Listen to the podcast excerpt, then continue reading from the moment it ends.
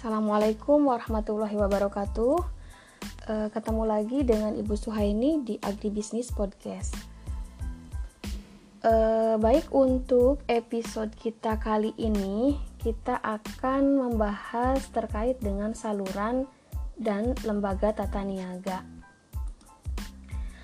Nah, yang mana e, saluran dan lembaga pemasaran ataupun tata niaga ini sangat penting sekali dalam sistem pemasaran. Kenapa? Karena dengan adanya para lembaga pemasaran itu e, mampu menyampaikan barang ataupun produk dari produsen sampai ke tangan konsumen. E, jadi aliran barang dari produsen ke konsumen terjadi itu karena adanya peranan lembaga pemasaran. Oh ya, sambil mendengarkan podcast dari Ibu, silahkan kalian buka PowerPoint yang sudah Ibu berikan ya, biar nanti kalian lebih paham dan lebih e, mengerti. Nah, kemudian lembaga pemasaran merupakan badan usaha e, atau individu yang menyelenggarakan pemasaran, menyalurkan jasa dan komoditas dari produsen ke konsumen akhir serta mempunyai hubungan dengan badan usaha atau individu lainnya. Jadi sebenarnya siapa saja sih yang masuk dalam lembaga pemasaran? Nah, kemudian lembaga pemasaran yang terlibat dalam sistem pemasaran hasil pertanian itu siapa saja? Nanti kita bahas di slide berikutnya ya. Nah, kemudian dalam upaya untuk memperlancar proses pengaliran e, arus barang ataupun jasa dari produsen ke konsumen perlu dipertimbangkan saluran pemasaran yang akan digunakan. Nah, jadi selain e, mempertimbangkan lembaga pemasaran mana yang akan kita pakai, dan tetapi juga kita harus mempertimbangkan saluran pemasaran yang akan kita gunakan, karena nanti ini sangat berkaitan dengan e, efisiensi atau tidak efisiennya saluran pemasaran gitu ya, nanti akan berdampak terhadap e, nilai yang diperoleh oleh si produsen itu sendiri. Kemudian next di slide berikutnya, nah ini adalah ada e, jenis-jenis saluran tata niaga ya. Ada yang disebut dengan saluran tiga tingkat, kemudian saluran dua tingkat, ada juga saluran satu tingkat, saluran nol tingkat. Nah, apa saja sih perbedaannya? Kita lihat coba yang terlibat di saluran tiga tingkat. Ini melibatkan tiga e, lembaga pemasaran. E, apa saja lembaga pemasaran yang terlibatnya? Nah, ada pengumpul, ada pedagang besar, ada pedagang pengecer. Jadi e, barang itu dari produsen, kemudian dikirimkan e, ke pedagang pengumpul, kemudian dari pedagang pengumpul dikirimkan lagi ke pedagang besar, dari pedagang besar kemudian ke pedagang pengecer, dari pedagang pengecer kemudian baru ke end user atau ke konsumen akhir. Jadi di sini kenapa dikatakan saluran tiga tingkat? Karena melewati tiga lembaga pemasaran ya, yaitu pengumpul, kemudian pedagang besar, dan juga pedagang pengecer. Nah, kemudian saluran dua tingkat eh, ini hanya melewati dua lembaga pemasaran, yaitu dari produsen kemudian masuk ke pengumpul. Nah, dari pengumpul ini langsung masuk ke pedagang pengecer tanpa melewati pedagang besar. Dari pedagang pengecer baru ke konsumen akhir. Nah, ini yang disebut dengan saluran dua tingkat.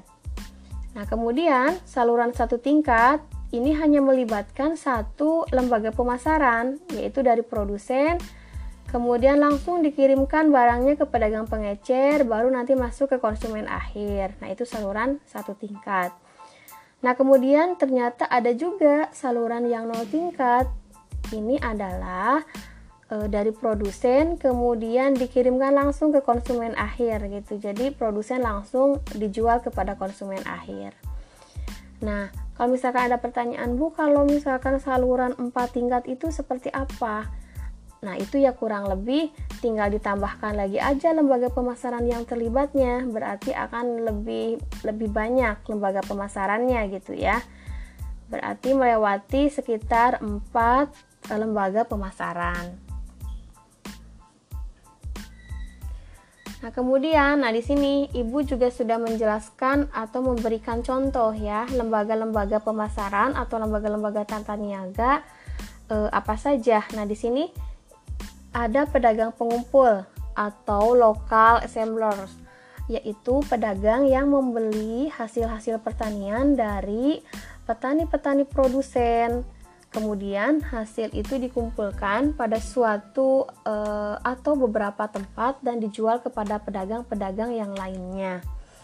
Nah, e, biasanya sih di dalam e, sistem pemasaran pertanian itu pas, biasanya banyak pedagang pengumpul gitu ya. Bahkan ada sistem pemasaran yang e, membagi lagi pedagang pengumpul kecil, ada pedagang pengumpul besar gitu ya. Nah, itu memang disesuaikan dengan kondisi di lapangan. Jadi misalkan pedagang pengumpul kecil itu hanya membeli dalam volume berapa, sedangkan pedagang pengumpul besar itu lebih besar volume yang dibelinya gitu.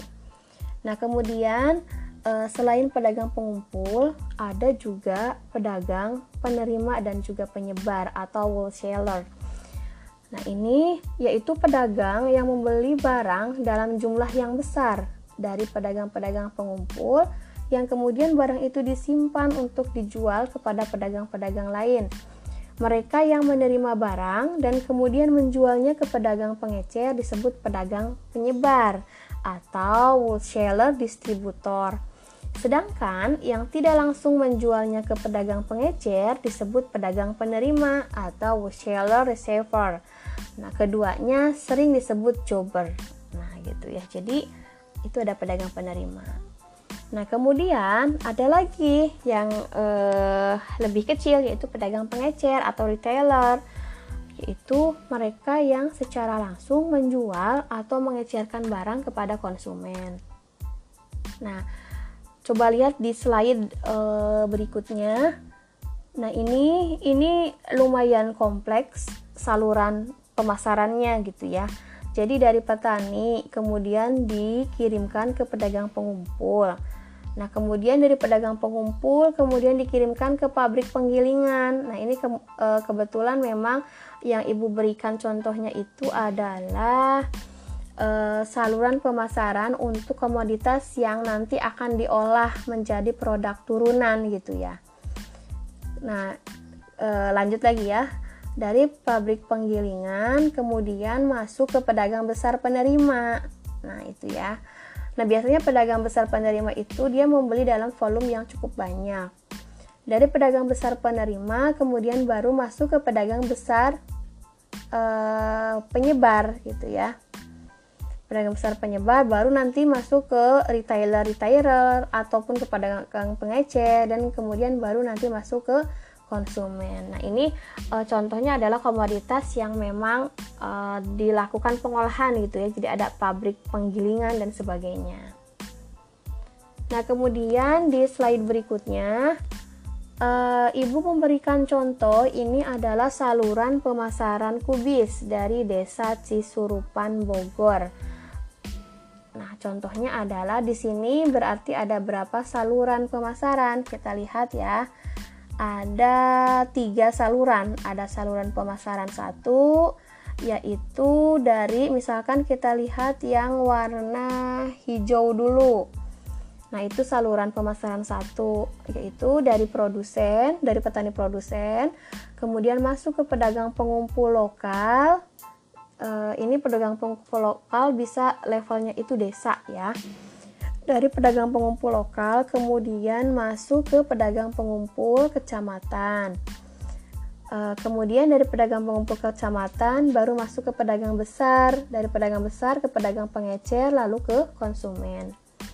Itu contoh saluran pemasaran satu.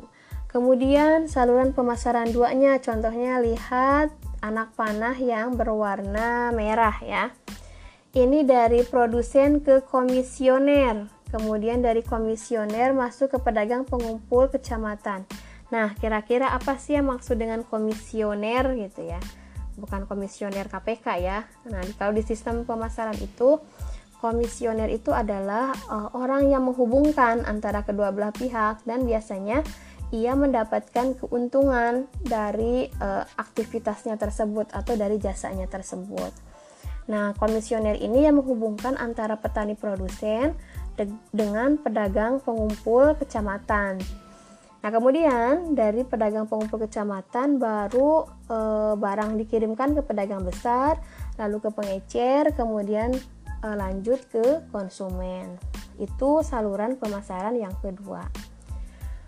Lalu selanjutnya saluran pemasaran yang ketiga. Lihat warna yang tersisa, berarti warna biru ya. Nah, dari warna biru dari produsen itu kemudian e, masuk ke pedagang pengumpul kecamatan e, tanpa melewati pedagang pengumpul lokal ya. Kemudian dari pedagang pengumpul kecamatan masuk ke pedagang besar, kemudian e, masuk ke pedagang pengecer, dan yang terakhir ke konsumen. Jadi di sini saluran pemasaran kubis dari Desa Cisurupan Bogor itu terdapat tiga saluran pemasaran. Nah, eh, silakan dibuka lagi slide berikutnya. Nah, ini contoh sama si saluran tata niaga kubis ya di Kecamatan Sukaraja, Kabupaten Sukabumi. Nah, ini ada sama, ini juga ada tiga saluran pemasaran ya. Saluran pemasaran yang pertama dari petani, kemudian masuk ke pedagang pengumpul, kemudian masuk ke pedagang besar, ke pengecer, lalu ke konsumen. Kemudian yang kedua yaitu dari petani ke pedagang pengumpul, kemudian langsung ke pengecer dan ke konsumen.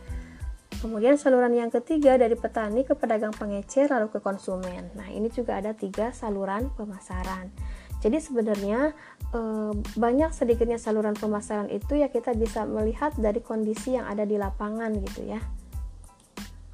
Nah, kemudian Uh, selanjutnya silahkan dibuka lagi slide berikutnya. Ini adalah saluran tata niaga kacang tanah ya di Jawa Timur. Nah, itu apa artinya, kok ada persen-persennya? Nah, ini artinya adalah uh, volume yang dikirimkan ya.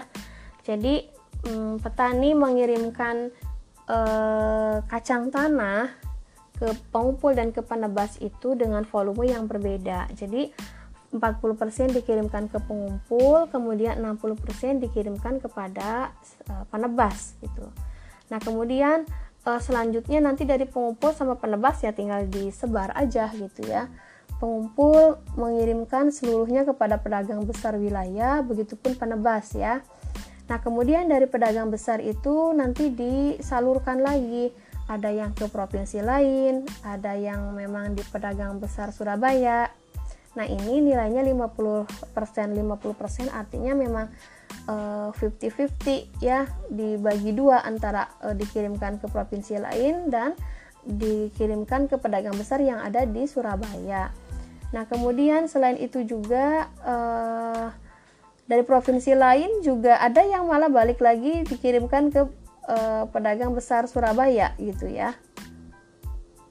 Nah, kemudian juga, nah ini ada tambahan dari impor, berarti kan pedagang besar itu tidak hanya mendapatkan barang e, yaitu kacang tanah dari pedagang besar wilayah aja, tetapi dia e, mendapatkan dari produk impor juga masuk. Nah, kemudian dari pedagang besar Surabaya baru nanti masuk ke konsumen akhir atau ke pengguna akhir. Nah, itu contoh-contoh dari saluran pemasaran ataupun saluran tata niaga. Kemudian selanjutnya adalah kita coba akan membahas terkait dengan masalah-masalah dalam tata niaga pertanian ya. Tata niaga pertanian ya. E, yang pertama yaitu produksi diperoleh dari usaha kecil-kecilan atau small scale production. Jadi memang kalau lihat dari e, skala usaha ya yang dilakukan oleh para petani produsen memang tidak e, skalanya tidak besar gitu ya. Terkecuali memang produsennya memang kuat di modal, kemudian juga e, memiliki tenaga kerja yang cukup, maka mungkin skala usahanya besar gitu. Nah, ini yang terkadang masih menjadi masalah dalam e, tata niaga e, pertanian gitu ya. Nah, kemudian yang kedua adalah produksi bersifat musiman. Tentu eh, komoditas pertanian itu tidak bisa disamakan dengan eh, produk-produk yang dihasilkan dari produksi non-pertanian yang mana tidak mengenal musim gitu ya. Nah, karena memang bersifat musiman, maka eh, terkadang jumlah di eh, atau stok di pasar kadang melimpah ketika on season, ketika panen raya, dan langka ketika off season atau sedang tidak dalam masa panennya.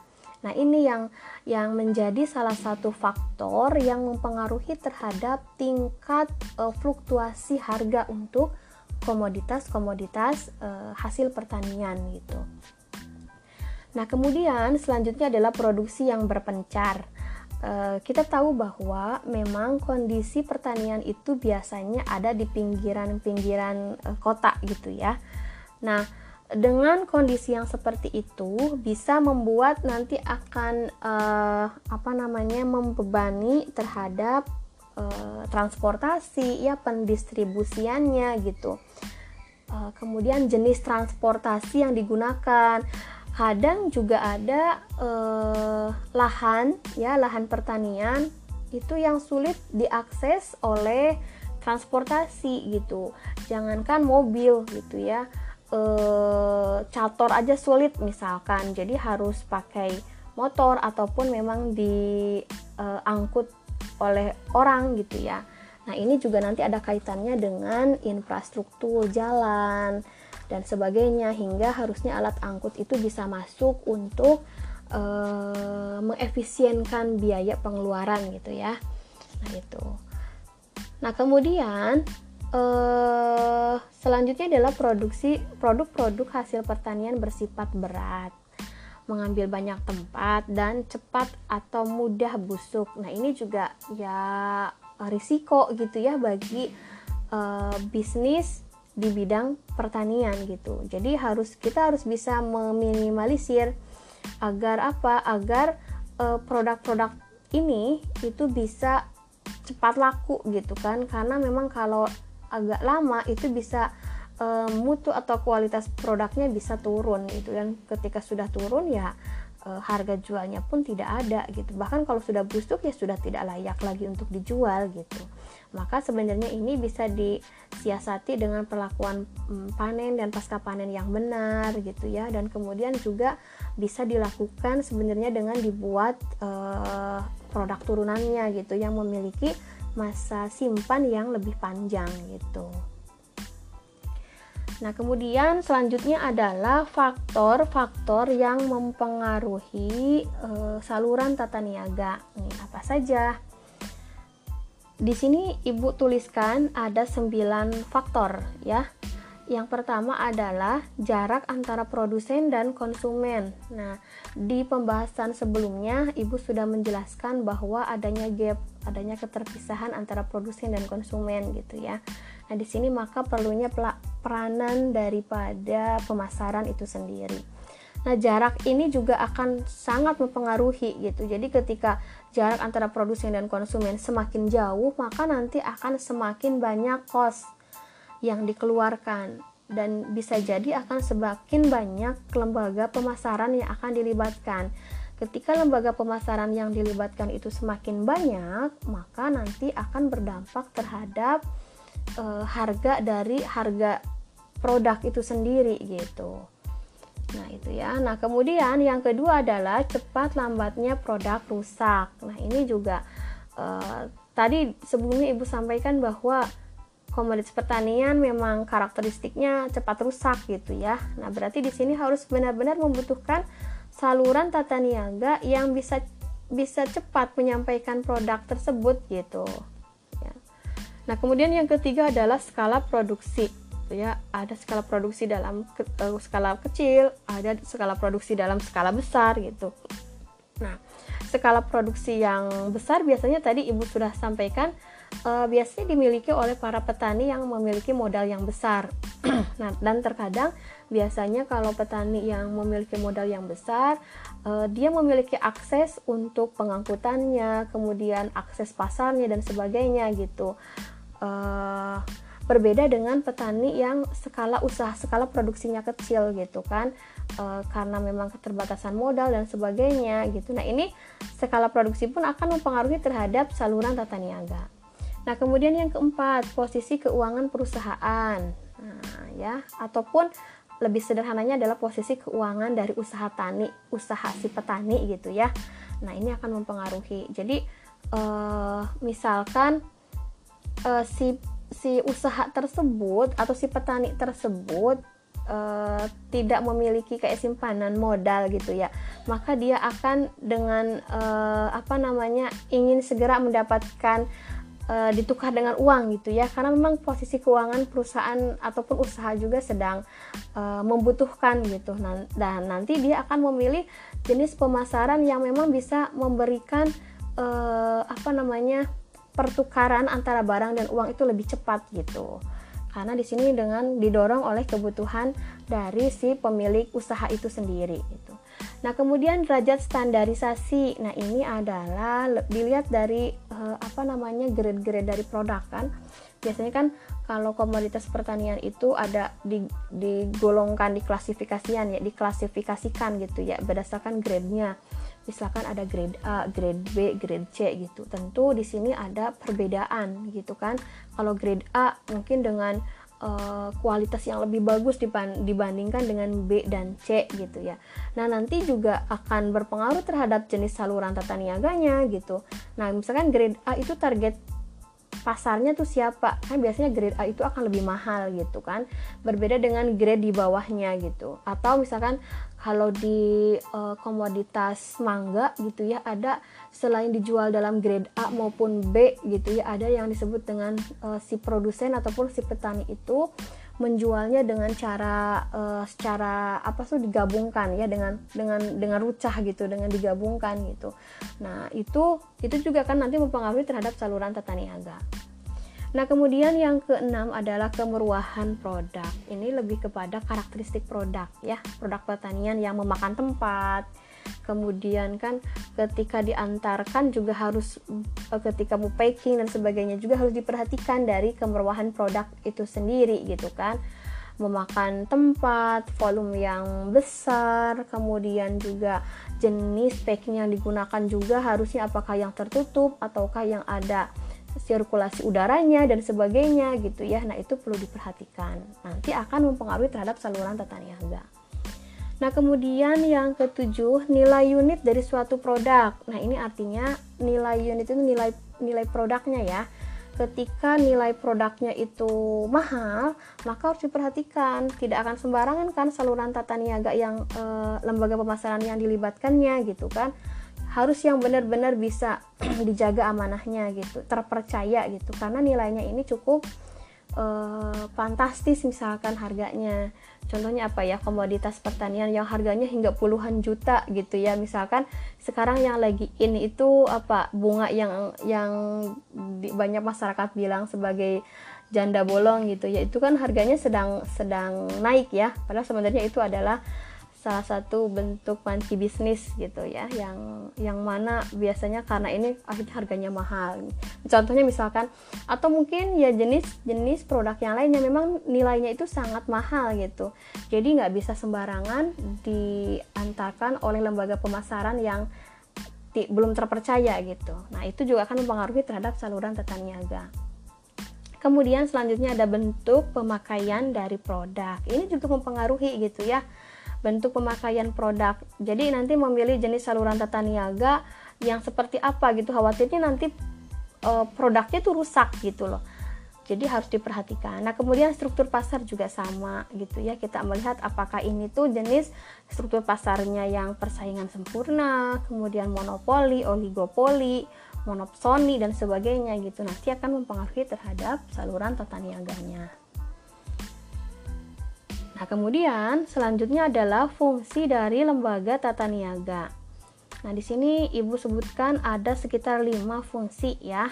Yang pertama adalah e, menjamin arus barang dari produsen sampai pada konsumen agar tetap lancar dan terjamin. ya ini ya fungsinya gitu. Nah kemudian yang kedua, mengusahakan hasil pertanian yang masuk ke pasar agar tetap terjangkau oleh daya beli masyarakat.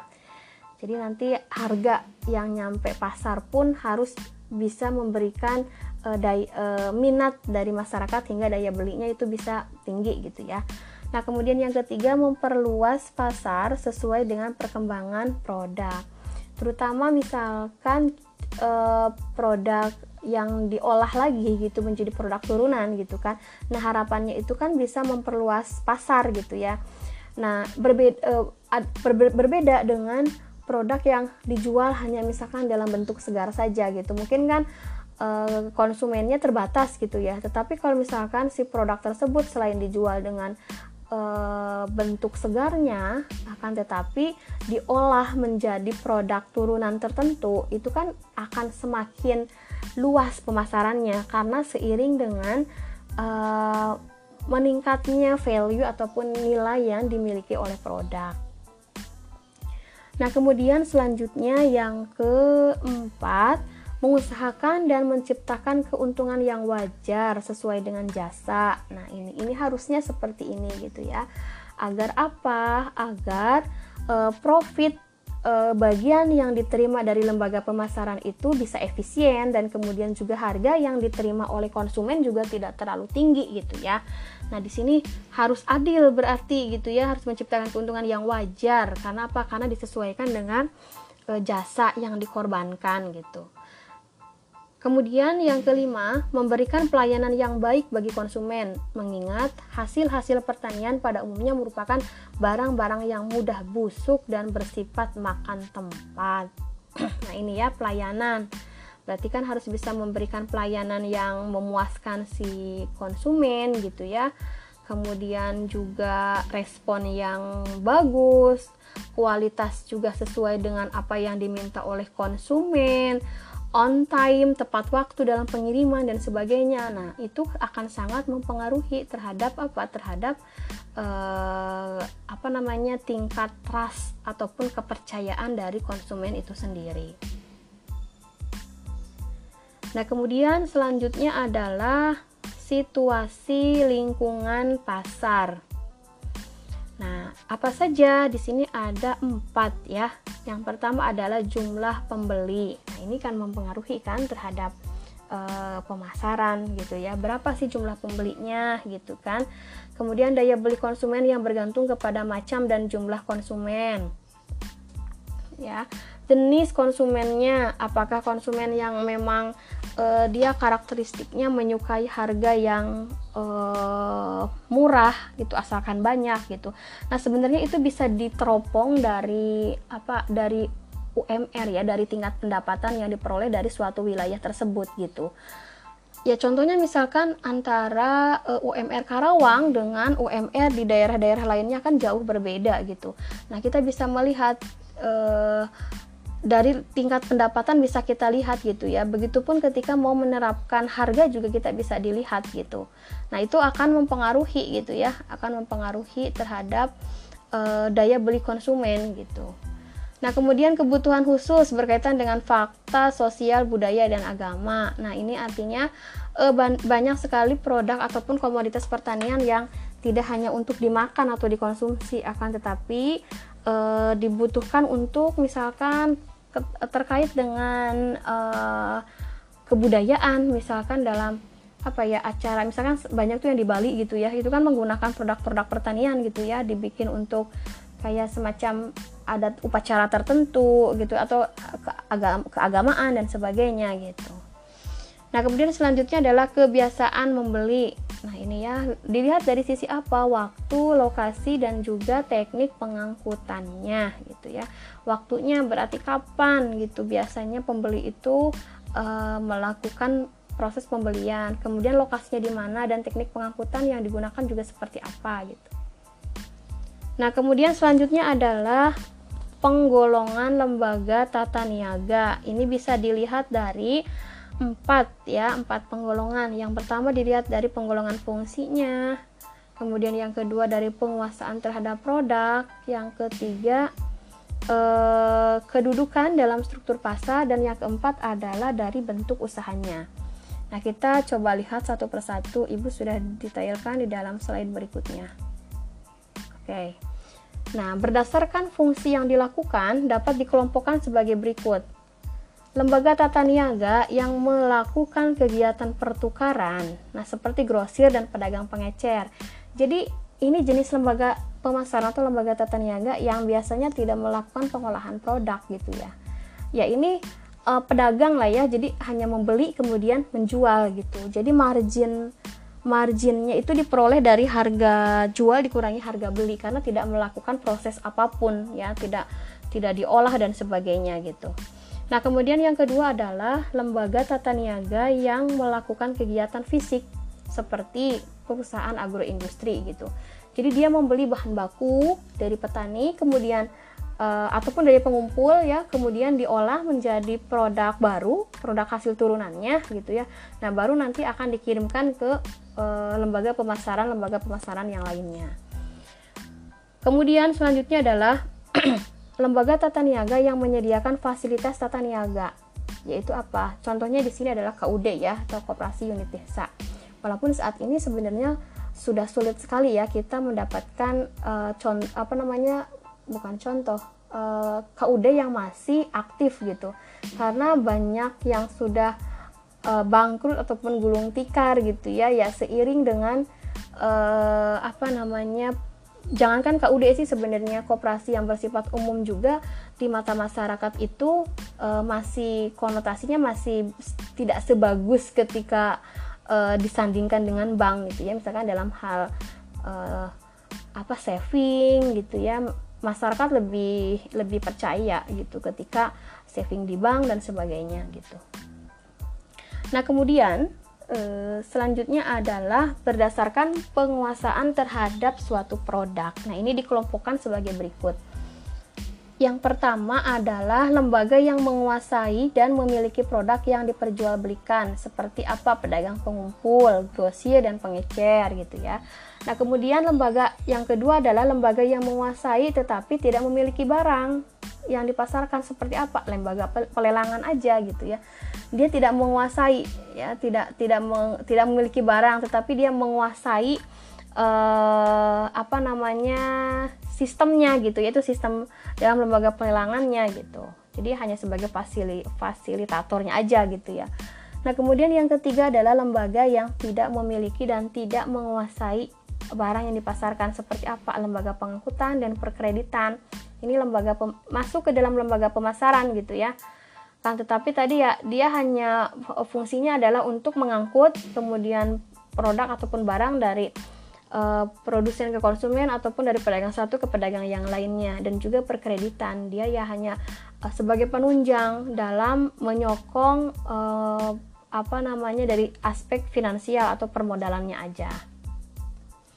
Nah, kemudian selanjutnya adalah berdasarkan kedudukan dalam struktur pasar. Nah, ini dikelompokkan menjadi uh, lembaga tata niaga yang bersaing sempurna seperti pedagang pengecer beras ya. Nah, ini e, bersaing sempurna ya, pedagang pengecer beras itu.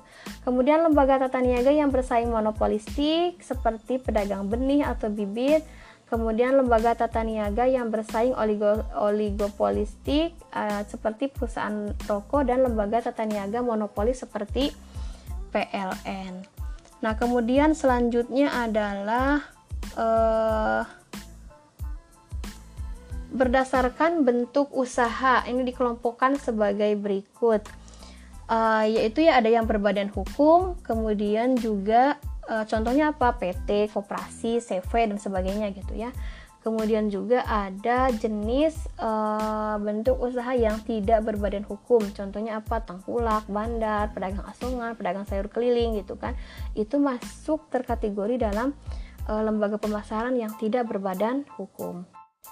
Nah, demikian eh, materi terkait dengan saluran dan lembaga pemasaran. Nah, nanti jika ada yang ingin ditanyakan, boleh dikirimkan lewat grup ataupun eh, langsung japri ke WhatsApp Ibu ya. Nah, kemudian selanjutnya Ibu ingin menjelaskan terkait dengan eh, praktikum, karena uh, ataupun ini ya, karena untuk uh, walaupun daring tetap ada gitu ya. Nah, uh, yaitu nanti satu kelas itu dibagi uh, menjadi empat sampai lima orang lah ya per kelompoknya gitu. Nah, kemudian nanti pilih satu U K M yang belum optimal dari segi pemasaran. Jenis U K M yang dipilih itu masih ada kaitannya dengan e, pemasaran eh dengan e, apa namanya usaha dalam bidang pertanian. Apakah memang itu dalam bentuk e, usaha e, menjual atau memproduksi dalam bentuk e, segar, komoditas segar gitu ya, yang belum diolah ataupun yang memang sudah produk olahan gitu ya. Nah, kemudian nanti eh, silahkan buatkan iklan baik berupa leaflet, eh, selebaran maupun video gitu yang nanti bisa diupload di media sosial sehingga bisa membantu eh, para U K M yang memang belum optimal dari segi pemasarannya tersebut dalam mempromosikan produknya baik secara langsung maupun melalui media sosial gitu ya. Nah, kemudian nanti tugas dikumpulkan e, dalam bentuk soft file ya, dan diberi nama pemasaran underscore kelompok, kemudian underscore nama kelas underscore prodi ya. Tugas maksimal dikumpulkan di pertemuan ke tujuh ya, jadi sebelum U T S harus dikumpulkan. Nah, kemudian selanjutnya format makalah adalah e, seperti halnya biasa membuat makalah ya. Yang pertama adalah ada pendahuluan, kemudian nah, pendahuluan berisi tentang latar belakang, rumusan masalah dan juga tujuan.